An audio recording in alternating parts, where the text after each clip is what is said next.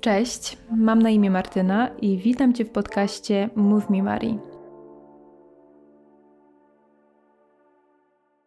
Jeśli obserwujesz mnie na Instagramie, to na pewno już wiesz, że wprowadziłam do swojego życia detoks cyfrowy. I dzisiejszy odcinek będzie poświęcony dokładnie temu tematowi.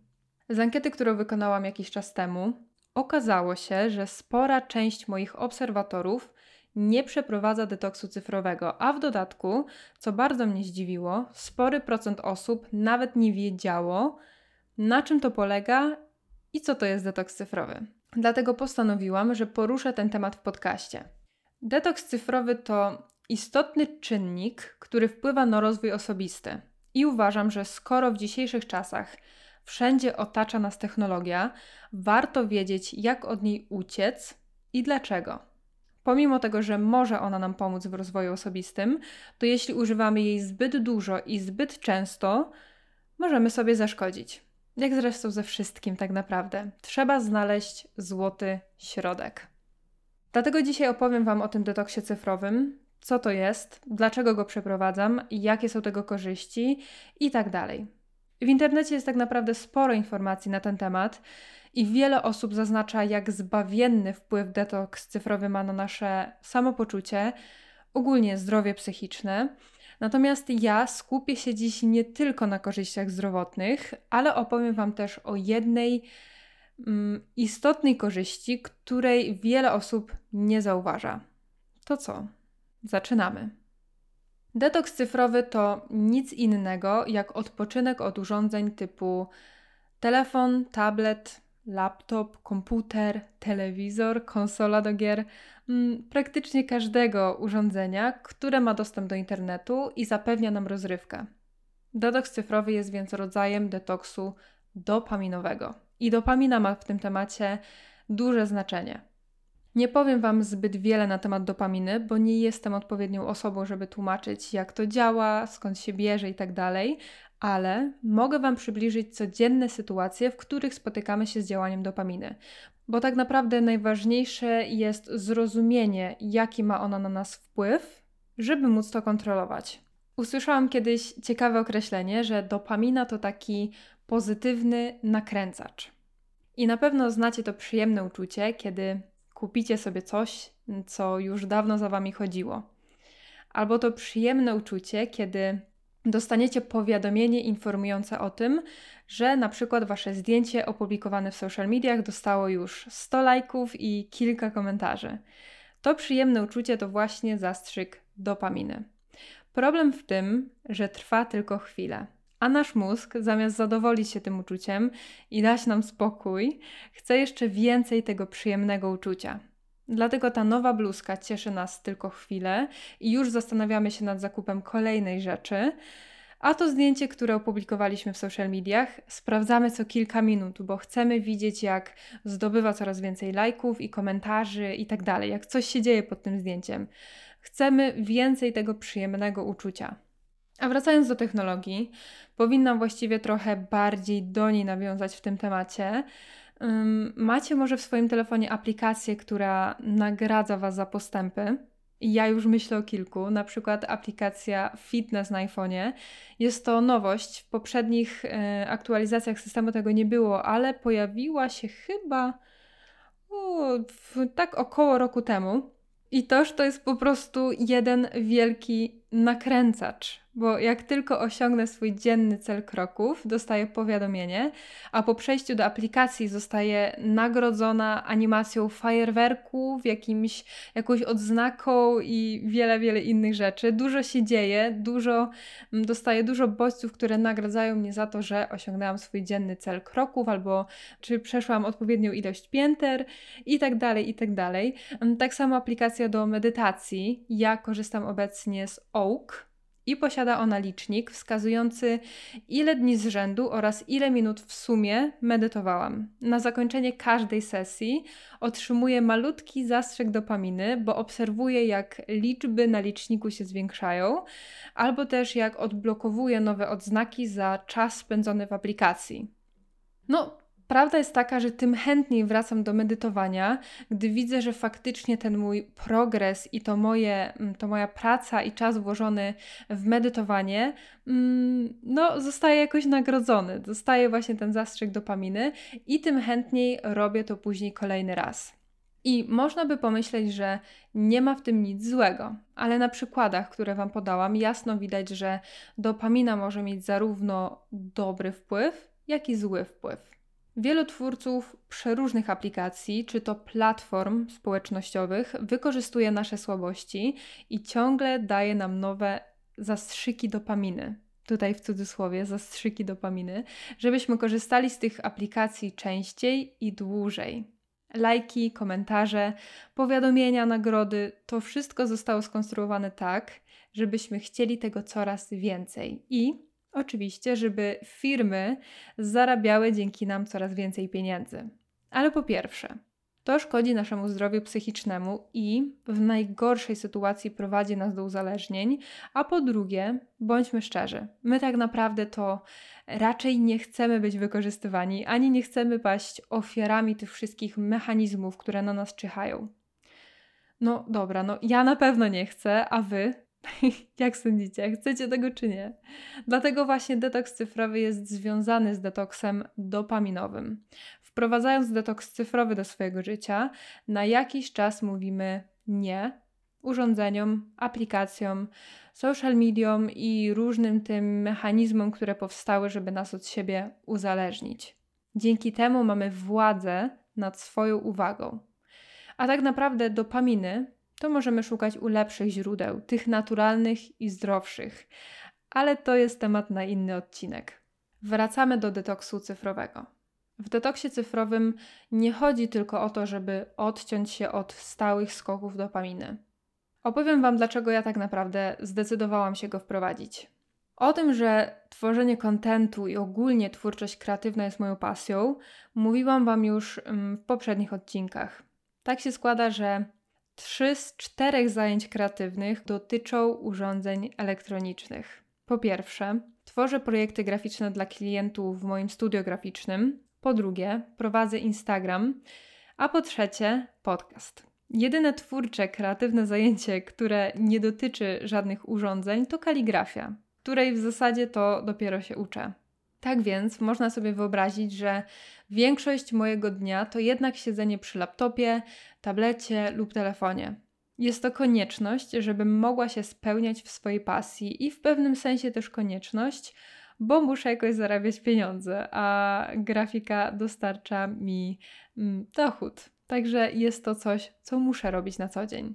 Do pewnego czasu nie odczuwałam potrzeby wprowadzenia tego detoksu cyfrowego, bo miałam jedynie pracę dla klientów w studio. Zazwyczaj pracowałam z 5-6 godzin dziennie i odchodziłam od biurka porobić inne rzeczy. Z telefonu też korzystałam wtedy znacznie mniej, bo nie miałam żadnych zadań związanych z Instagramem. Nie musiałam przygotowywać filmów, opisów itd. Tak Wchodziłam tylko na niego i czasem przeglądałam, co rzucają znajomi czy inne osoby. I w tamtym czasie praktycznie nie prowadziłam Instagrama zbyt aktywnie, więc no, tak jak mówię, patrzyłam tylko czasem na swoje ulubione profile, wyłączałam go i tyle. Ale wszystko uległo zmianie, kiedy podjęłam decyzję o rozpoczęciu podcastu i prowadzenia wcześniej wspomnianego konta na Instagramie. Podcast nagrywam, montuję, publikuję sama, więc wszystkie te zadania związane z przygotowaniem i później puszczeniem go w świat są na mojej głowie zdjęcia do Instagrama, treści, opisy, cytaty przygotowuję i wyszukuję sama. Obecnie publikuję 5-6 postów tygodniowo plus relacje. Możecie sobie wyobrazić, ile to jest godzin spędzonych przy ekranach, żeby to wszystko przygotować. Szczerze, uwielbiam to. Sprawia mi to niesamowitą frajdę.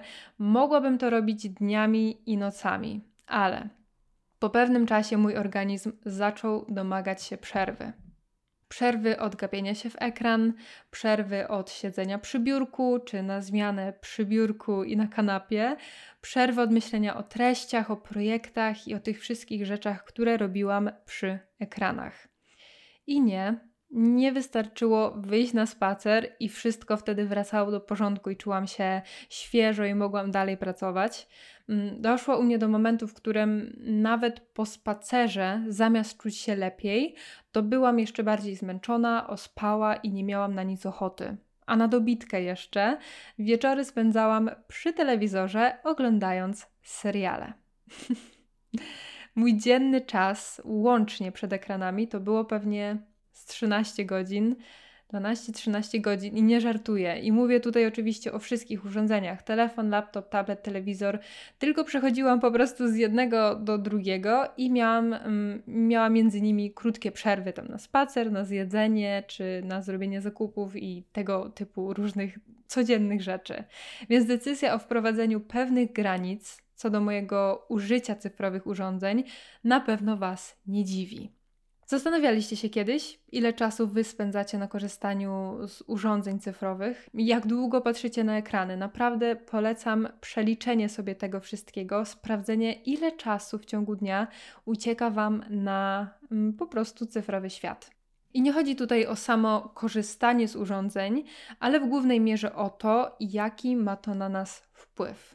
Jaki wpływ ma to na nasze zdrowie, psychiczne i fizyczne, jaki wpływ ma to na nasze samopoczucie, na naszą kreatywność, na, nasze, mm, na nasz nastrój, na wszystko. I szczerze, gdyby nie było żadnych konsekwencji nadużywania telefonu, laptopa i tak to pewnie robiłabym to bez opamiętania.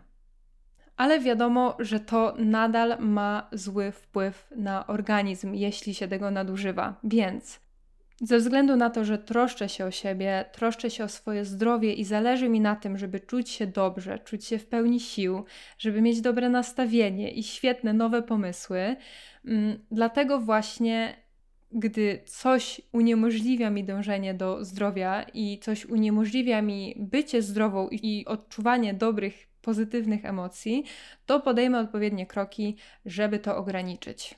I tak się stało. Przyznam Wam się jeszcze do czegoś. Problem tkwił także w sposobie, w jakim korzystałam z tych urządzeń. Bo gdybym faktycznie usiadła do laptopa, zrobiła co miałam zrobić, na przykład do pracy czy do pozostałych kreatywnych zajęć, gdybym była niesamowicie produktywna i skupiona jedynie na tych zadaniach, które miałam zrobić, to ten czas przy ekranie byłby znacznie krótszy, a moje zdrowie byłoby w lepszej kondycji. A ja dodatkowo poza pracą i swoimi kreatywnymi zajęciami korzystałam z laptopa także do innych, często niepotrzebnych zajęć. Na przykład sprawdzałam pocztę kilka razy dziennie i to o nieregularnych porach.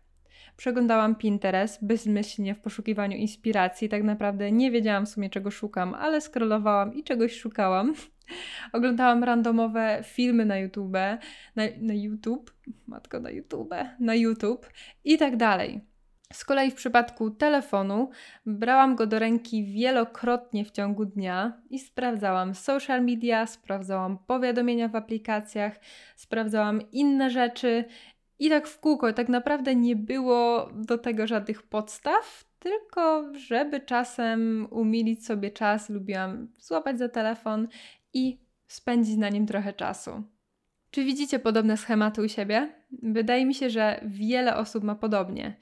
I nie trzeba aktywnie prowadzić social mediów ani tworzyć kontentu, żeby mieć podobne nawyki.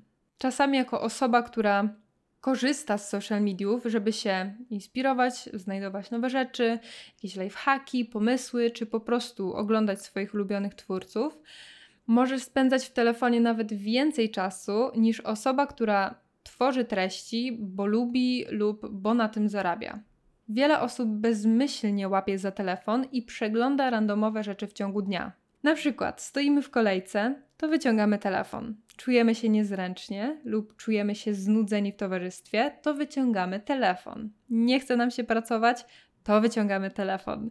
Gdyby tak podliczyć cały ten czas, gdy łapiemy za telefon i przeglądamy różne aplikacje, to wyszłoby naprawdę sporo czasu. A zresztą jest na to dowód i znalazłam Wam na to dowód. W zeszłym roku firma App Annie, która monitoruje działanie i zachowanie użytkowników w różnych aplikacjach, głównie chyba social mediach, opublikowała raport, którym okazało się, że dziennie spędzamy w aplikacjach średnio 4 godziny i 48 minut, co jest wzrostem o aż 30% względem tego, co było w 2019 roku.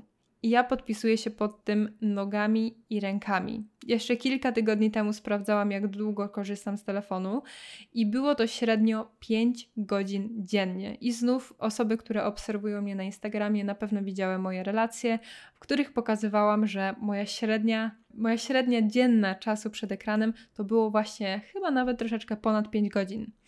I pamiętajmy, że to czas przy telefonie. A co z innymi urządzeniami cyfrowymi? Urządzenia cyfrowe zajmują nam czas. Dzięki nim mamy co robić, mamy zajęte ręce, a aplikacje i gry dostarczają nam dopaminy, rozrywki, bodźców. Mam wrażenie, że zapominamy o jednej bardzo ważnej czynności, która już dawno odeszła do lamusa, a ma ona więcej korzyści niż nam się wydaje. Zapomnieliśmy, jak to jest się naprawdę nudzić. Nudzić się bez rozpraszaczy typu telefon, laptop, komputer i znacie tę listę. Nudzić się bez umilaczy czasu, bez żadnego zajęcia. Nie musisz nic robić, nie musisz nigdzie być, po prostu się nudzisz. W większości z Was nuda pewnie kojarzy się z czymś nudnym, męczącym, niepokojącym. I powiem Wam, że mi też. Pamiętam, gdy w czasie studiów Pracowałam w kawiarni w Londynie na stacji Liverpool Street i bywały godziny, w których nic się nie działo. Patrzyłam wtedy na godzinę na ekranie urządzenia, w którym wstukiwałam zamówienia i błagałam, żeby czas płynął szybciej. Nuda niestety ma bardzo złą reputację, ale prawdziwa natura nudy jest bardziej złożona i stymulująca do rozwoju niż nam się wydaje. Magazyn Psychology Today wyróżnia pięć korzyści płynących z nudzenia się. Ja przedstawię Wam dzisiaj trzy z nich, bo one najbardziej pasują do tematu detoksu cyfrowego. Te korzyści oparte są na badaniach przeprowadzonych przez wielu specjalistów. Nie są to rzeczy wyjęte z kosmosu. Po pierwsze, nuda może poprawić nasze zdrowie psychiczne. Jeśli zrobimy sobie przerwę od obowiązków, od stresujących sytuacji, od social mediów itd., tak pozwolimy sobie na nudzenie się, odprężamy dzięki temu nasze przeciążone i przebodźcowane umysły. Po drugie, nuda może zwiększyć kreatywność. Cytuję: Nadmiar stymulacji zabija w nas naturalną zdolność do snucia fantazji. Tak twierdzi dr Sandy Mann, psycholożka i autorka książki polskim tłumaczeniu, nie ma ogólnie tej książki w polskim języku, ale w polskim tłumaczeniu brzmiałaby ona pozytywna strona przestoju, dlaczego nuda jest dobra. Jest taki bardzo popularny eksperyment dr Men, w którym podzieliła ludzi na grupy. Pierwsza grupa przed wykonaniem głównego zadania miała robić jakieś nudne czynności, na przykład czytać raporty albo przepisywać numery z książki telefonicznej. Z kolei druga grupa od razu zajęła się głównym zadaniem, które ogólnie wymagało bardzo dużej kreatywności ze, ze strony uczestników. Okazało się, że grupa pierwsza, która najpierw robiła te nudne, żmudne czynności, poradziła sobie znacznie lepiej z głównym zadaniem. Doktor Men doszła do wniosku, że nudne czynności, które wykonywali wcześniej uczestnicy, czyli ta grupa pierwsza, sprawiły, że ich umysł miał czas na odpoczynek i błądzenie myślami, a w efekcie znajdował nieoczekiwane i ciekawsze rozwiązania. Znacznie ciekawsze i bardziej kreatywne niż grupa osób, która od razu przeszła do głównego zadania i nie miała czasu na puszczenie swojego umysłu wolno i po prostu błądzenie sobie myślami. Można to tak nazwać. Numer 3. Nuda motywuje do poszukiwania czegoś nowego. Gdyby nuda nie istniała, to ludzie nie mieliby tak naprawdę zamiłowania do przygód i poszukiwania nowości. Zwróćcie uwagę na to. Nikt nigdy nie podważałby um, obecnych praktyk, obecnych idei, tego jak um, robimy różne rzeczy. Nudzenie się pomaga nam osiągać wielkie rzeczy, dochodzić do nowych, ciekawych idei, pomysłów, rozwiązań, a potwierdzenia tego możemy szukać w historii. Dlatego pozwólmy sobie czasem na nudę. Pozwólmy sobie na siedzenie i nic nie robienie. Nawet jeśli mamy do dyspozycji godzinę lub 30 minut dziennie, nie rozpraszajmy swojej nudy urządzeniami elektronicznymi, nie rozpraszajmy swojej nudy telefonem. Po prostu pozwólmy sobie błądzić myślami, pozwólmy sobie nawet czasem plątać się po mieszkaniu, po swoim domu czy po mieście, bez żadnych bodźców typu muzyka, podcast czy rozmowa z kimś założę się, że to właśnie wtedy wpadniecie na najlepsze pomysły, na najciekawsze rozkminy, na najlepsze rozwiązania waszych problemów, albo po prostu dacie swojemu umysłowi odpocząć od cyfrowego świata. To już będzie mały krok do poprawienia jakości życia i do uwolnienia się od technologii. Co sądzisz o dzisiejszym odcinku? Czy wprowadzisz do swojego życia detoks cyfrowy, czy może nie przekonały Cię płynące z tego korzyści? Podziel się ze mną swoimi przemyśleniami na moim profilu na Instagramie. Martyna Sawy, pisane przez W. Bardzo zależy mi na stworzeniu społeczności, na dyskutowaniu, wymienianiu się pomysłami, poznawaniu Was, dlatego bardzo mocno zachęcam do zaglądnięcia na mój profil i zostawienia na przykład komentarza lub wiadomości prywatnej. Każdą z nich odczytam z wielką przyjemnością.